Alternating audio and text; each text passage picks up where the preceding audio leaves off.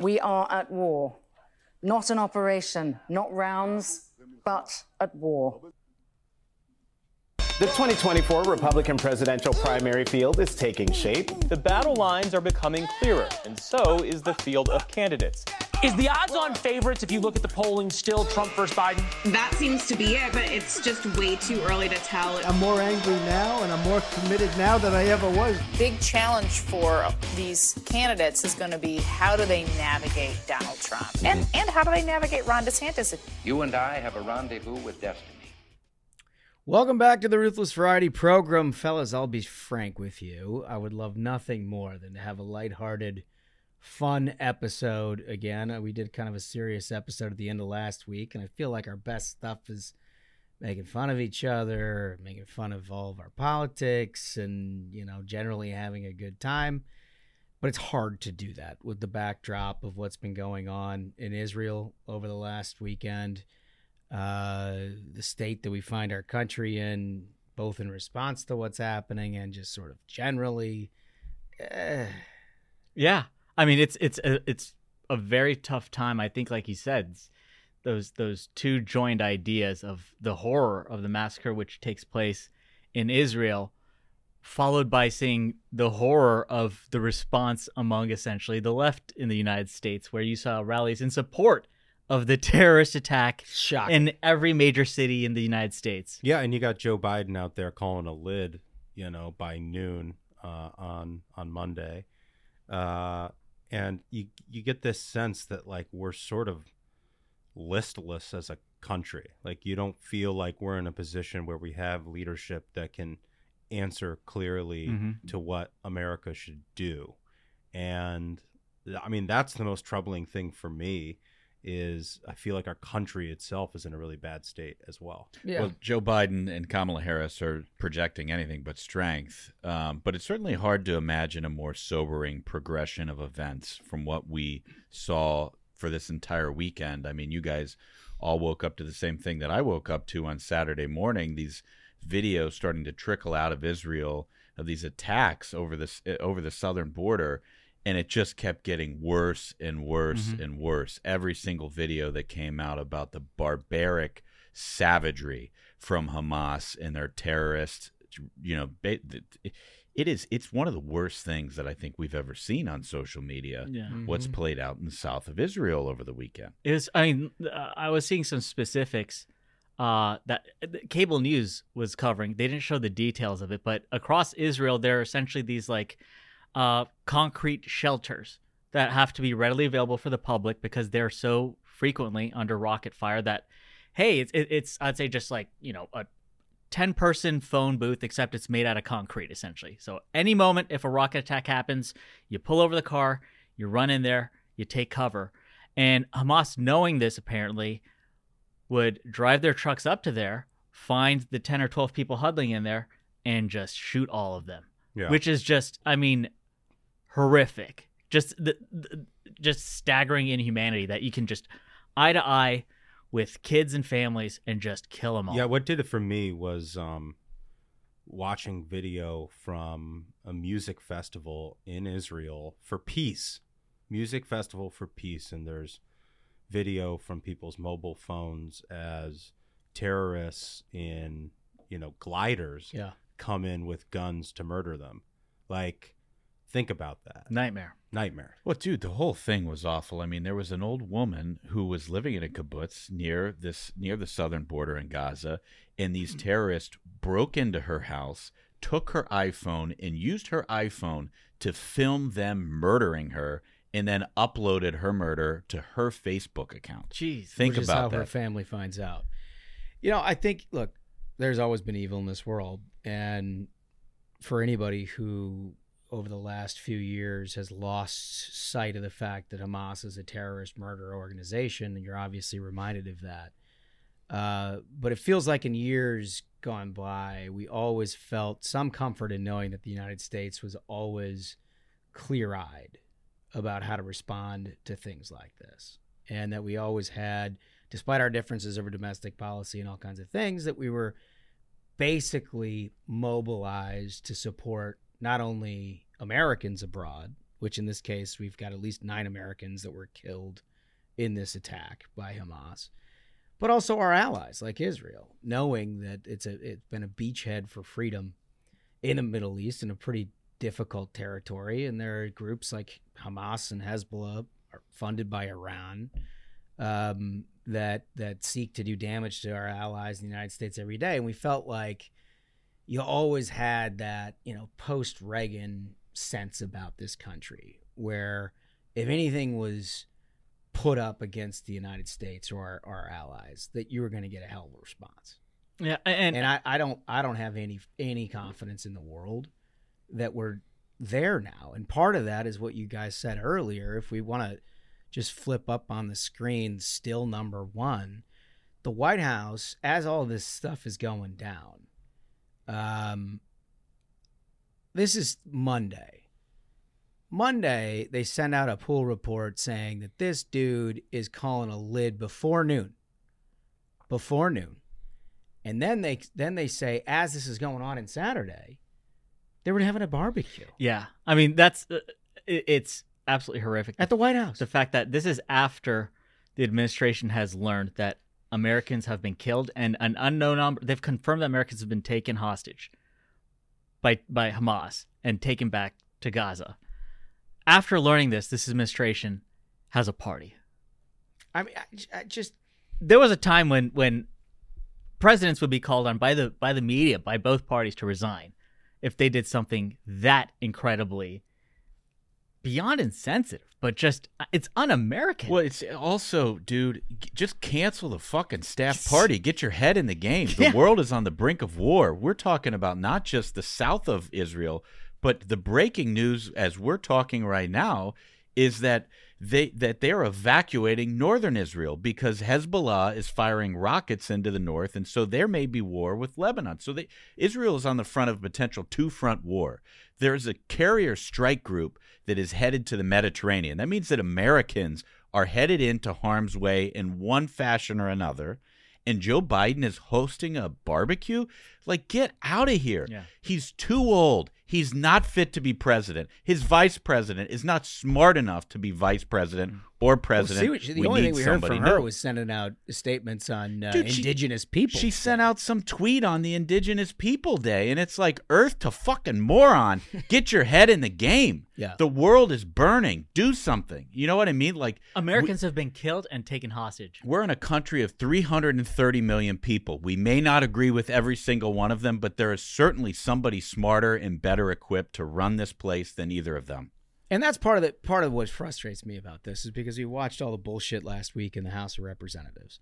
You know, based on the last year and a half, but really emphasized this weekend on the barbecue and calling a lid for the president at noon on a Monday while all this is going on.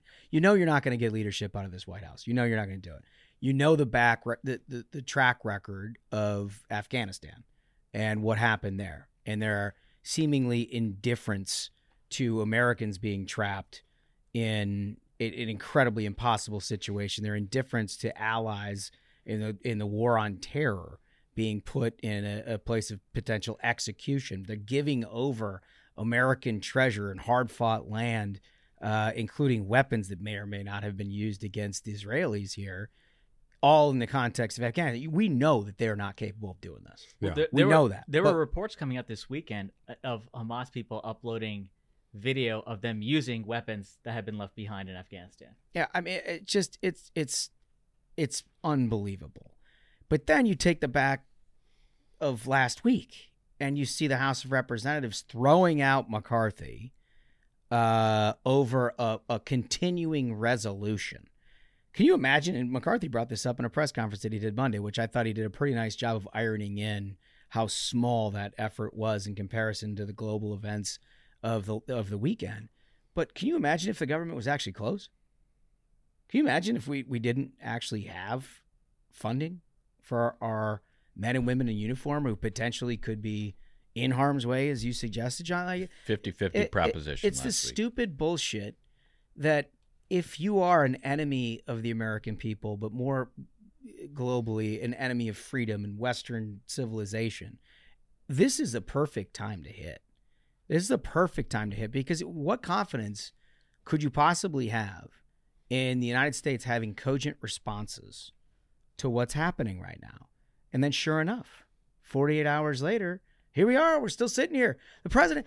Uh, how is it that Joe Biden has not gotten behind the the the desk and done some kind of that is stunning. explanation? That's stunning. as to what it is that people are seeing on their TV, right? America's I been mean, murdered and taken hostage, and you're you're 100 percent right. Every other president would have had would have called the station and said, "I need some time. I I, think- need some TV time. I'm going to talk to the American people directly."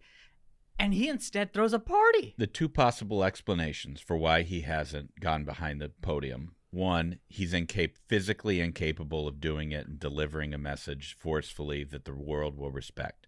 Two, Democrats are conflicted on Hamas. That's right. Yeah. Obama hasn't released a statement. Bill Clinton hasn't released a statement. How can ha- you be conflicted on Hamas? I don't understand. Like conceptually, I have wrapped my mind around the insanity of the left. I understand things I shouldn't be able to understand about their perverse world ideology. I will never, under any circumstances, begin begin to understand how it is you could be conflicted about something like that. Well, that. because so these like you know I, I've talked about these Ivy League fail sons refuse to acknowledge the Iran deal was a mistake. These people will never acknowledge they made a mistake because like, oh, I'm so smart. I'm so You- smart. I'm- Everyone always told me I get a gold star on my paper. I'm the smartest kid. So so they can't in their brains conceive I could be wrong. The Iran deal was a bad idea when Obama did it, and we saw it resulted in in, in mayhem. And then Joe Biden, when he's running, says the first thing I'm going to commit to do is bring back the Iran deal. And then you see it and right they in just front un- of you. And they just unfroze what six billion dollars in Right.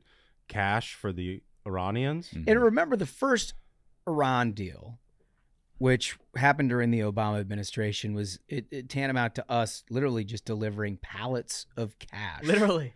to Iran with some sort of like uh, wink and nod deal that they wouldn't continue to develop nuclear weapons. And they were like, "Great work, guys! Everybody, we've really done." And it was it was immediately extremely controversial, and of course, Trump rightly reversed ourselves out of that. But you're right. From day one, the Biden administration wanted to get back in this. And what's happened over the last few weeks is they did get back in this. And if we can play clip two, Wolf, let's just set the table on this deal. You insist the Iranian regime won't touch the $6 billion of Iranian funds being unfrozen. But isn't it true that this frees Tehran up to spend more on other nefarious goals like supporting terrorism and boosting its nuclear program? Well, to the degree that they continue destabilizing activities, and and it's you know I, I can't predict what they'll do going forward here, uh, but we are already uh, have pressure in place on on Iran, both through sanctions and through our military presence in the Gulf region. We won't hesitate to take additional actions as we see further destabilizing activity by.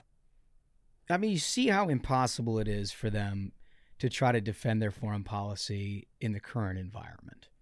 That what they've basically done again is send a bunch of money to Iran to for hostage nego. We learned a long time ago you don't negotiate with terrorists Yeah. because it turns out that terrorists take those negotiations and then capture more American assets and ask for more things. And they used it to fund proxy wars across the Middle East and fund Hezbollah, fund Hamas, fund rebels in Yemen. And then, you know, on Monday, uh, Iran is talking about how they're going to use all these assets to attack Israel. And it's like, well, Obama did that. Like Biden did that.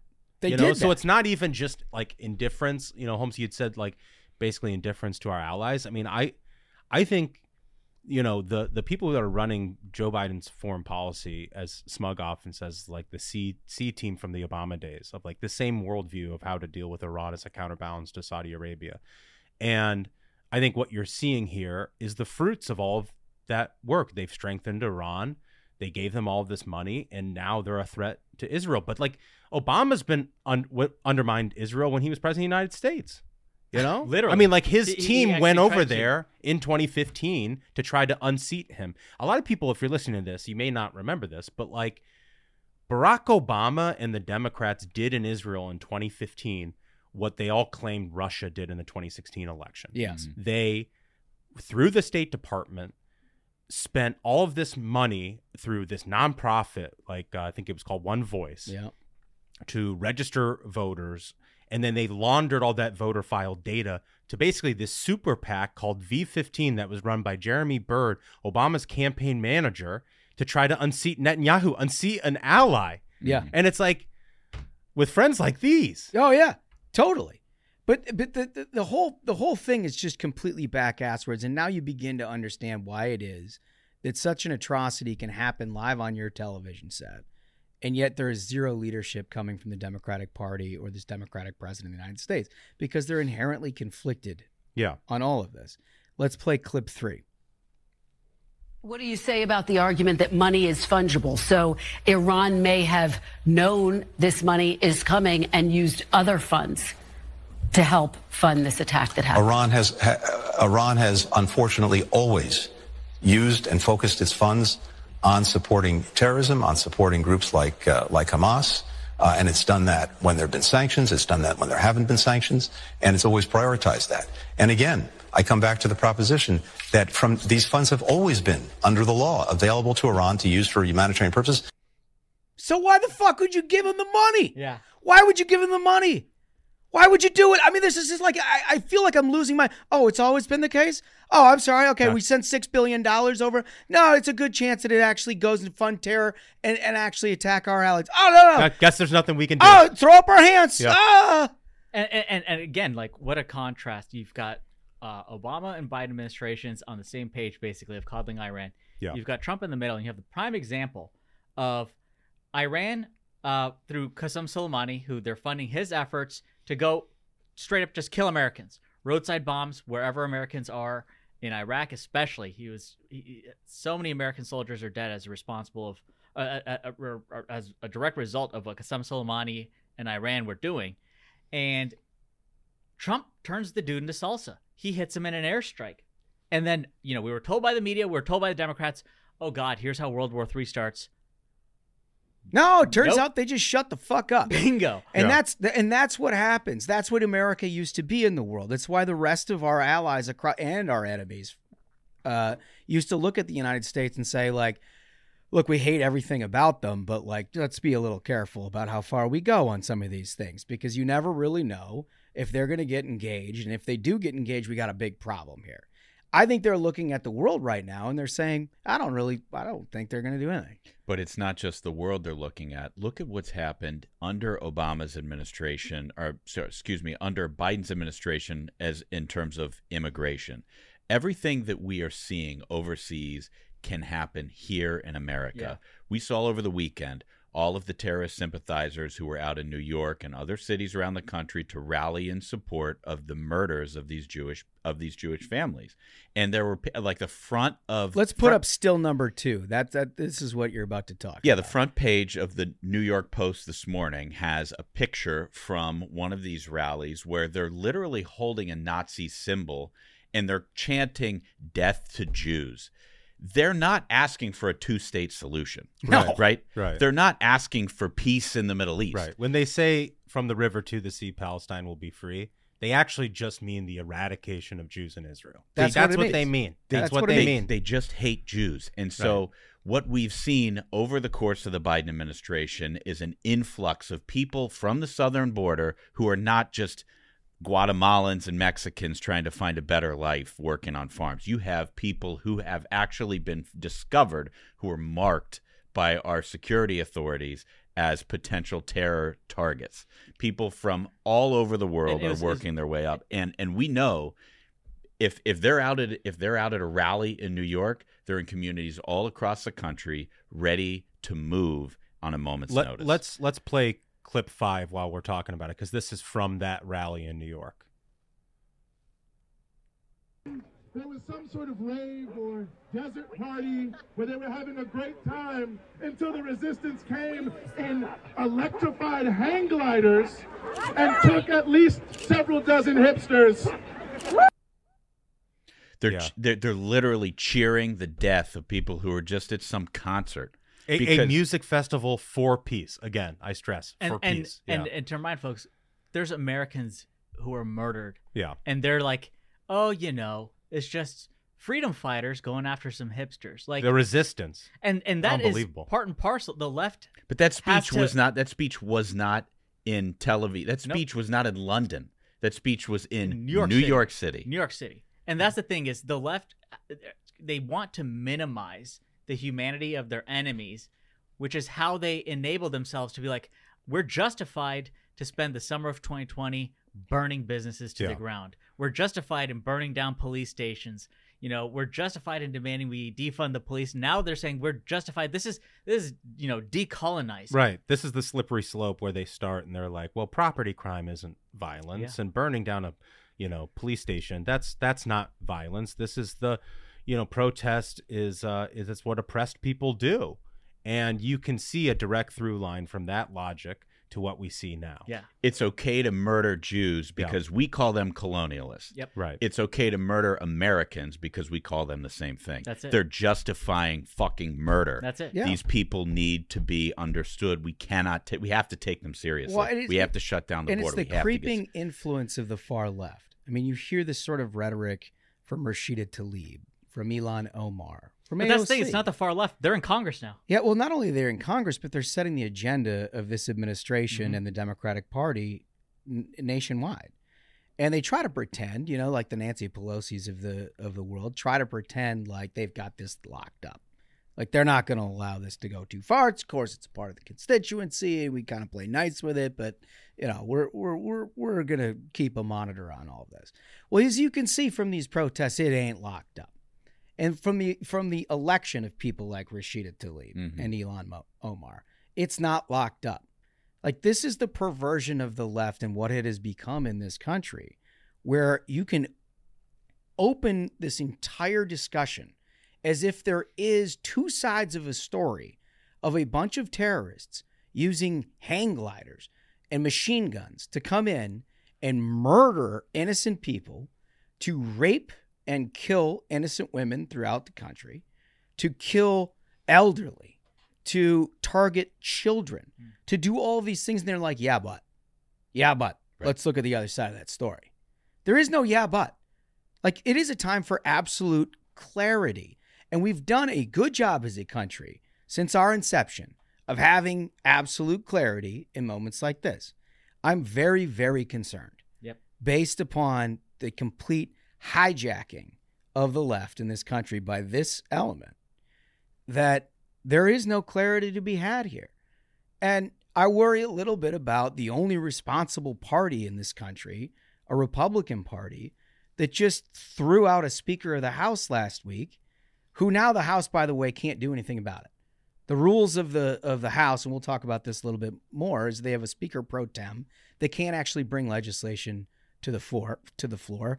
A lot of debate whether they can even condemn what's happened in Israel without a Speaker of the House. This week they're going to try to sort that out. God willing, I hope they do. But you, you think about that argument and how small that is in comparison to what we're dealing with here and the element that we're up against politically mm-hmm. in this country. This is not a time for Republicans to fuck around with dumb people and dumb things and conspiracy theories and stupid bullshit that throws us off our game. Somebody needs to protect the United States. Somebody needs to do the job. And right now, what we watched in the House of Representatives last week is incapable of doing the job. How how can you not make the case that we're damn close to a failed state right now? You have a president of the United States that literally can't go out and do a press conference about our most important ally in the world. You got a House of Representatives without a speaker. I mean, Have if you're an enemy, like, wh- what do you think about that? It, it's been what like three three days, and we haven't heard Joe Biden once say anything about Americans who've been killed and taken er, taken hostage by terrorists. I, I think that's unprecedented in the history of this country. You've never had a situation where you've had Americans murdered abroad and taken hostage, and now Hamas is threatening to execute them on live TV. Americans. And the President of the United States hasn't said a word. He threw a party, and then he called it a day before noon. I, it's, it's just it, it like literally. I mean, it's heartbreaking. You you can tell by our. I mean, look, we like to have a good time on this show, and believe me, we would ra- much rather be laughing and having a a good time than talking about stuff like this. But we're concerned. Of- We have we have very good reason to be concerned. And just back one more time on the on the idea that everything that you're seeing happening over there can happen here. Mhm. Think about the amount of tech that the Israelis have. Think about the F-35s and all the third generation everything that they can use to just pinpoint and destroy an enemy on a moment's notice. Well, these terrorists walked, rode in trucks, and hang glided across a border where you know there are a lot of questions that are still being answered about where was the manpower on the Israeli southern border. Some people say that they had redeployed troops over to the West Bank and they just didn't have as much manpower. My point is borders are susceptible to to these sorts of Mm. weaknesses. And if we don't get our own American border under control and we don't get serious about the small things, all of the F 35s and Lockheed weapon systems in the world will not protect people who are vulnerable to interpersonal combat. Well, we saw like that we 9 11, right? And I can't believe we have to reteach this lesson. I can't believe it. Mhm. You know, this is this is just the world you live in. And if you keep fucking around and and focusing on unimportant stuff, you're going to invite people who mean real harm to American citizens to do the worst. And that's that's what's happening here. But the the thing that you guys brought up that just like sticks with me is this unwillingness to sort of mention the fact that Iran has funded all of these things Mhm. it seems it has to be purposeful, right? I mean, they're so committed to these deals with Iran that it just it, they block out the sun in terms of what's happening. And if you could play Wolf, if you can play uh, clip four, this is Jake Sullivan with just the most unbelievable quote. What we said is we want to depressurize, de escalate, and ultimately integrate the Middle East region. The war in Yemen is in its 19 month of truce. For now, the Iranian attacks against U.S. forces have stopped. Our presence in Iraq is stable. I emphasize for now because all of that can change. And the Middle East region is quieter today than it has been in two decades. Well, if you had absolutely zero intelligence capabilities whatsoever, I could see how you could make that mistake. Mhm. I don't believe that. I just don't believe that you had a, a, a crew of hundreds of people assembling hang gliders and and weaponry and pulling it out of Afghanistan if that's what happened, and nobody had any idea that any of this was about to happen. Seems quiet. Seems quiet. Maybe it's because they say that the greatest threat to the United States is climate change. Yeah. Right. Not people with Right. fucking AKs. Right. And I, you know, I I, You know? I really loved the the kind of like cognitive dissonance when I saw a bunch of these journos saying, how, how you know how did Israel let their border become so like open? Like, don't they know that that's a very unsafe situation? Yeah. Like, they're like, shouldn't someone be held accountable that the border was able to be like penetrated? So he's well. Let's take a look at, at the South Right. the United States, where Also- the border is wide open, and you folks have said that these, you know, we we have to welcome these people, and the Statue of Liberty says we need an open border, and we've been told that you're actually a, a racist if you believe that the southern border should be secured. And we had the statistic come out where in the month of February this year alone, we had more people on the terror watch list try to enter this country than we did in the previous four years that we had Donald Trump. I Yeah. mean, that alone should tell you, like you've been saying, Ashbrook, how dangerous this environment is when you have an open border. It can happen here. There's also this like reflex reflexive urge from these folks on the left to sort of preempt um, the discussion with blaming Israel itself. Mhm. You Totally, know, it's totally. like yeah, that border looked pretty porous. Yeah, oh it's boy. like you know how how short was Israel's skirt? You know, it's Right. like let's blame the victim. No, you know? I, I, I mean it's it's it's true. Yeah. that is basically what they're trying to do here, and they're somehow th- this is this is Israel like Israel's done something here Like Iran, to provoke. the Wall Street Journal has evidence now that Iran is funded. Uh, Iran funded and helped plan these attacks uh, Right, that- we- for Hamas to pull off. And meanwhile, the mainstream media is trying to be like, okay, so now we have evidence that Iran and Hamas are working hand in hand to commit these terrorist attacks that killed Americans and hundreds of people. And how are we going to blame Israel for this? Right. folks? you know, so let's talk about Israel. It must have been them who did it. I, I worry about our ability to respond to stuff like this, like you pointed out, Holmes. I'm less concerned with the Israeli people's resolve. Oh, you know? I, I'm not. I'm not. Like people don't understand. they what- don't understand. No, I you know I was They- over they are there very, very, very committed. I was over there in 2015 for Netanyahu's campaign for that snap election, and I think what struck me most being there is like how the threat of violence is, just becomes part of life, Ugh. and these people like just sort of persevere through it. Mm-hmm. You know, I mean, like there's a resolve that the Israeli people have in their land to preserve it and fight it and defend it, and it's just it comes to you in the most simple ways, where like yeah, you go around the um, you know the old city in Jerusalem, and like you're outside the Church of the Holy Sepulchre, and there's like bomb disposal devices. That's Mm. like you're just sort of like tootling around, you know, taking tourist photos and Could stuff. never conceptualize You can never that. conceptualize that really, like living where we do. So I think as Americans, you know, you you you don't you don't have that sense of it unless you've you've been there, where like you can be in Central Tel Aviv and like you're in a 7-Eleven, like you know, there's a a 22 year old with like an M4A1 carbine on his back, and like they're ready at any time. Mm-hmm. You know, And it's not just the 22 year olds. We were seeing stories online over the weekend of these guys 60 and 70 years old just driving their Toyota Echo or whatever the four door car they Yeah. had down to the side of the road near the southern border, parking it on the side of the road and joining up. I, I saw the video of Naftali Bennett, a um,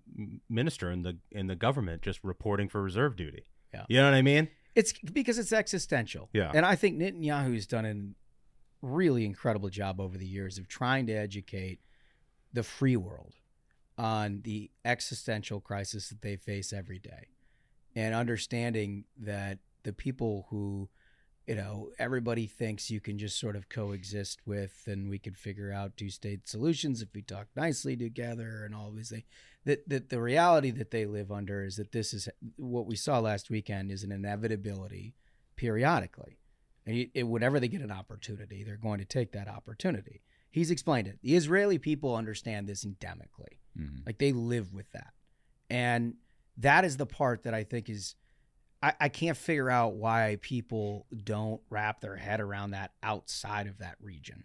Yeah, I just don't get it. Because it seems to me like how long do you need to watch before you understand that that's what they're going to do? And it's the most heinous stuff of all time. This isn't some territorial dispute. Yeah. I mean, we're talking about raping, killing children, murder. Uh, They're showing off while they're doing it. They're trying to make it as grotesque Mhm. as possible to try to try to somehow show that they like want this more or something. And- and there's that- only one way to deal with that. that same grotesqueness i saw videos from that rally in new york where you had some of those folks uh, holding up their phones because y- you had uh, a bunch of folks counter protesting in support of israel and then you saw at the rally the folks who were supporting uh, hamas were holding up their phones and showing videos of families being killed to try and dunk on them yeah, like trolling them. Yeah, yeah, with the like murder. that's the level of inhumanity Yeah. that that the left has breached in this guise of this is like decolonization and that this is just you know this is justice and equity in action Let's just let's just I, I don't know um, if everybody listening is familiar with what this kibbutz life is like. That you hear you're hearing a lot about how they rolled into these basically Israeli neighborhoods, and I, I've been to a kibbutz right on the Gaza border just a few years ago, and you could see from the edge of this neighborhood the fence that was separating Israel from Gaza. And it was, you know, sort of a terrifying thought of how exactly how close Gaza was and how close the potential terrorists were to these very, very peaceful, normal people They're who are just communes. going Yeah. around, going around their daily life. You know, Yeah. so you know, in, in these in these neighborhoods, somebody is somebody is growing food for the for the community. Somebody is teaching the kids. Somebody works as a doctor. Somebody works fixing things around the neighborhood on the on the homes, the small, modest homes. These are very peaceful people. It's not like they have machine gun turrets sitting on the top of their houses. Yeah. And so they were sitting ducks Mm. for these Hamas terrorist cowards to roll in and just start spraying them with their their like their machine guns. So like the idea that there is any courage involved in someone from Hamas rolling over a chain link fence and into a neighborhood is Like the, the it is it is the most barbaric, murderous mindset that There's you not could two imagine. sides to the it's it's evil. It is just evil. It is just evil, and there's not two sides to the story. But again, I think if we have one message to everybody who's listening to this, you can, you know, you look, you can say, look, this isn't happening in my neighborhood, and you know, why do I care about this and everything else? Reality is, is that the world is a pretty dangerous place, and we found out time or two over the last 50 years that it can come to our shores in, in a hurry. And it's not being a neocon to suggest that you got to pay attention to America's influence in the world. Because the second that it walks away, you get amazingly horrible things that happen. Somebody fills that void. Hmm. And who's filling that void right now are a bunch of countries that either couldn't care less about humanity or have horrible intent for Western freedom. And without having a powerful, serious United States on the world stage, you you're going to have more and more of this. And do not, do not think for one second that you are immune to it. It can come here. We learned that on 9 11. Mm-hmm. You know, we didn't do much when they bombed the World Trade Center. We didn't do much when they bombed the Khobar Towers. We didn't do much when they hit the Marine barracks. We didn't do much when they took out the hotels and all of the sort of Western things and across the Middle East. And then they flew planes into the World Trade Center and the Pentagon. And all of a sudden it became apparent to us because we lost, lost loved ones that were directly connected to a whole bunch of us or, across this, this country. Well, that's the thing, guys, is that they tell you exactly what it is that they want to do. And they're doing it again right now. And unless you can figure out both as a nation, but as Republicans, as your own party, to figure out how to be serious about this shit and have a serious functioning political party and serious functioning American government, we're gonna have this. We're gonna have this come visit us sooner than later, and that ought to scare the shit out of everybody. Yeah, I mean, I, I got to go back to just uh, how appalled I was and remain at the fact of how our, our president is completely silent. Well, we've had Americans who were killed, Americans were kidnapped, and it wasn't that long ago. I remember when when we had Trump in the White House and ISIS took an American hostage. There's a SEAL team and a dog that chased the head of that organization until he was dead. Mm-hmm. Yeah. And there's ISIS is gone. They were completely destroyed. Whereas they had almost completely taken Iraq when he had Barack Obama's foreign policy. This is Barack Obama's foreign policy part two. You embolden Iran and you stick your head in the sand. That's that's their whole plan essentially, and and hope for the best because all the Ivy League kids, I think they got the right idea. We're gonna decolonize, you know, and this is this is what you get as You- a you- result of you it. got har- Americans have been murdered and taken hostage, and our president does nothing. you got all these student groups at, at Harvard and Columbia uh, putting out, um, you know, signing statements supporting Palestine and blaming all of the violence on Israel.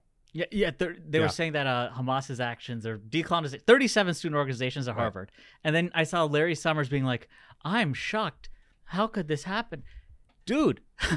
How you you were not president of Harvard. That's Yeah. a training camp for this kind of thought. Like Yeah, right. academia is now lockstep with this idea of of this like neo-Marxist idea of I see every action in the world as oppressed versus oppressor, and uh, it's in my mind it's essentially a civilization versus anti-civilization Mhm. argument. That's all they want is open border. They want chaos. They're like, oh well, you know, burning businesses and houses and cities across an entire summer. Oh, th- th- they said, oh, the riot is just the voice of the unheard. You know, this is this is actually justice. That mindset had taken grip of the left for a while, and now you see all these shocked leftists that the chickens have come home to roost. Of Yeah. like, wait a minute. I, I, I, I live in New York, and, and why is there a large gathering in Times Square celebrating this terrorist attack? How could this have happened? I mean, but th- this is why you got to listen very closely to this presidential primary. Mhm. You know, a lot of you may have made up your minds, and President, former President Trump has got a huge lead in the polls. He may very well be the nominee, but you ought to listen because too often in recent years we've gotten sidetracked on stupid bullshit and stuff that ultimately is not going to make a difference in the overall life of the United uh, uh, of people in the United States, but also not going to make a big difference when it comes to just sort of global affairs and, and everything else. This is serious shit. Like these are real, serious existential questions, and you need people with leadership qualities to be able to put together the right solution to get us through these times. Mhm. You really do. And you're uh, every I say every 10 years, we're reminded in one form or fashion how serious shit can get. Right? I mean, it was COVID in 2020. You had the financial crisis in 08. You had 9/11. I mean, it's just it keep it, once a decade we're reminded that your freedom not only is not free, it's not guaranteed at all. And if you you stay focused on like what entertains you and you stay focused on like what makes you laugh or you know who put who in a cupboard like that shit is fun and we like to do it here on the program but like you really do need a sound sense of seriousness when you're evaluating who you're going to vote for here because this country with another term of joe biden it ain't going to work it ain't going to work and i have real concerns Mhm. about where it is that we go from here i really do but on that note, we should probably talk about what's happening this week with the speakers thing because I Mhm. think it's I think these are intertwined. You saw McCarthy on Monday with a big speech about what he would do uh, to address what's happening in Israel. I thought it was really well done. I thought, if nothing else, it really did minimize and and make last week's events look so stupid. But he had a, a, a, a kind of a good layout. Problem is, is like none of that shit is achievable as long as the Speaker of the House is vacant in the House. Now, there's some conjecture about whether he would still want it or not, despite the fact that he said he's not going to run for it next week. I I don't know what all that means. All I know is that they're convening this week, and this is according to CNN. The battle to win the House speakership could hinge on the contingent of more moderate Republicans, uneasy about the conservative politics of the two leading candidates and angry at the hardline faction for ousting Kevin McCarthy in last week's unprecedented floor vote. Behind the scenes, House Majority Leader Steve Scalise of Louisiana and House Judiciary Chairman Jim Jordan of Ohio have been making a direct pitch to centrist members, both insisting they will make reelection battles a priority and ensure more stability atop a badly divided conference. Um, all right, so it seems like it's this thing is winnowing down a little bit. Um, are these the two? I mean, I, do we even know whether or not? I mean, presumably they're going to try to settle this Wednesday. Yeah. Uh, are these the two candidates? I don't know. I you know Jim Jordan was endorsed by uh, President Trump uh, late last week, and so you know I mean that's going to have a lot of sway, I think, in you know parts of the conference. And Scalise obviously was in leadership with McCarthy, um, and so he has a constituency as well. I just what I am concerned about. Um, and Max Miller, who we had on last week, sort of Mm. alluded. That to was a great interview, by the way. Yeah. Thank you. Heard- Yeah, I mean, heard it a lot of rave great. reviews. He was uh he's a great guy.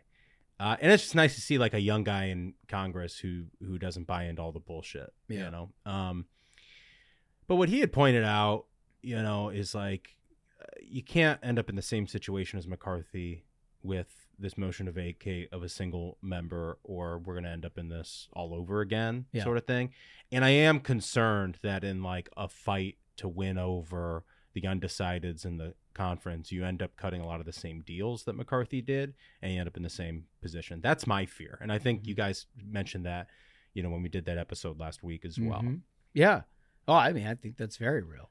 But you got to ask yourself at some level if you're cutting deals like that where you make a Republican speaker susceptible to seven or eight unhappy people at any one time, uh, what's the difference? Why why does a House majority matter? Yeah. It doesn't. Because all you've done is allow for whatever Democratic priority become more significant. I mean, the only way that you get anything done at all is if you do it with Democratic votes, which is not the way the House works. The majority is supposed to be able to unify and drive an agenda. Yeah. And it's therefore that's the leverage piece that you use against the Senate and the House to try to get conservative things done. And if you can't do that, so much so that you can't even have one person sit on top of the conference, my God. I mean, this is serious stuff we're dealing with. Yeah. And I think it's even more important with the you know the 2024 election coming up. Obviously, we talked a lot about the political implications of all of this for 2024, but I think people need to recognize, and we talked about this after the midterms. with redistricting the way that the new district lines are across the country, this is not the Tea Party map of 2010. Mm-hmm. Like putting together a majority with 20 seats, 30 seats, 40 seats is going to be probably impossible, if not extremely, extremely difficult. Mm-hmm. Just it's just a different map, and we're stuck with it for the next decade. And so, like in building a majority coalition in the House, like we have to have that in our back of our minds at all times. That like you maybe have to govern with a 10 seat majority, Yeah. or a six seat majority, or where we find ourselves now. So whatever we do in this next, you know, speaker vote fight, we got to realize if we don't solve this problem internally with like party unity, we're going to be dealing with it for the inevitable future. Yeah, I, there's no question about it. And there's nothing the press loves more than the internal food fight. I mean, I noticed uh, McCarthy's presser on Monday, uh, which was about Israel and what the U.S. response to Israel should be. Uh, the first four questions were all about the speakership race. Yeah. Yeah. Mhm. You know? It's it's going to be really interesting to see what comes of this House caucus meeting uh, or conference meeting today. Um, and you know, Jordan seemed to be getting a lot of support over the weekend. A little quieter from uh, the Scalise camp, but there's broad speculation that neither one of them is going to have an easy path to 218 votes. Mhm. Some some people say, well, now with all of the uncertainty uh, in the Middle East, maybe that maybe that brings uh, Republicans together for sort of snapping uh, snap unity. Um, I guess we'll find out uh, later today and tomorrow when they have ultimately are supposed to hold the internal vote. So, I, I, um, I obviously it's a it's a very very bad look. Uh, it, it Republicans look completely disorganized and I, I understand internal fights. I think conservatives deserve a, a, a bigger share of, of the pie, but like we have to get it together. You know, you, you, you have to you have to operate and act like adults who are responsible with power. Otherwise, voters will not give it to you. And I think, uh, just quick, I, I think it's no coincidence that the press, those are like the first four questions that they ask. And the reason that so many Democrats have been allowed to get a pass on uh, either putting out, like the State Department put out multiple statements that get ratioed on Twitter because Yeah. everyone's like, are you people insane? Being like, calling, we want a ceasefire. Yeah. Uh, but but but, but uh, the State Department saying they want a ceasefire and they get ratioed to hell. But the reason Democrats are allowed to be either silent or absent is because they can always try to point at like, well, they don't even have a speaker, guys. You know, mm-hmm. like Yeah. the the inability of Good the point. conference to be united creates that excuse for for Joe Biden because it's not like you've got a speaker of the house who's demanding that the president answer where the hell these American hostages are and how the hell are we getting them back? What's the plan? Because the American people deserve to know. We don't have a guy in the house who can do that for us right yeah, now. I do- it's such a good point. I'm so glad you brought that up because we all know that your corporate media is going to be against conservative causes from soup to nuts. They just are. They're going to take the Democratic line, and that's just what it has been. You can whine about it, you can cry about it, or you can kind of do something about it. And when they have the opportunity, like has been given to them here, to talk about the House of Representatives and a lack of a speaker, they don't have to talk about the ulterior side of this. And the alternative is, like you said, you have a State Department that's sending out and deleting Delete multiple times. American foreign policy Yeah. on the internet. Oops, they goofed. You got like three different members of the administration that are sending out and then deleting official discussion of what this administration is going to do about a world event that's occurring in real time. The president I, don't- is eating pudding. Right. Yeah. And you wonder Or- why or like, barbecue, he's having barbecue. You you want you wonder why Russia and Iran and China see weakness in America right now and I mean like look, I mean there's there's a reason why Russia didn't go into Ukraine when Donald Trump was Yes. president. Yeah. Mm. That they're not, you know, China wasn't saber rattling vis-a-vis Taiwan. And like Smug always says, he made Soleimani salsa Yeah. right? It's like the it's like the bad people in the world are like the velociraptors in Jurassic Park or the T-Rex testing the They test the electric fence, yeah. They're testing the fence for weakness all the time. And what America does in the world informs what they do. Yeah. So when you're putting up dog shit statements that are incomprehensible and you you can't defend it and then having to delete it and other people are doing the same thing it projects that weakness on the world america doesn't have moral clarity they don't know where they stand Eh, uh, That's just 100% right. That is 100% right. And there's such a short window when something like this happens in the world to do the right thing, to actually take clear eyed action to ensure that it doesn't happen again.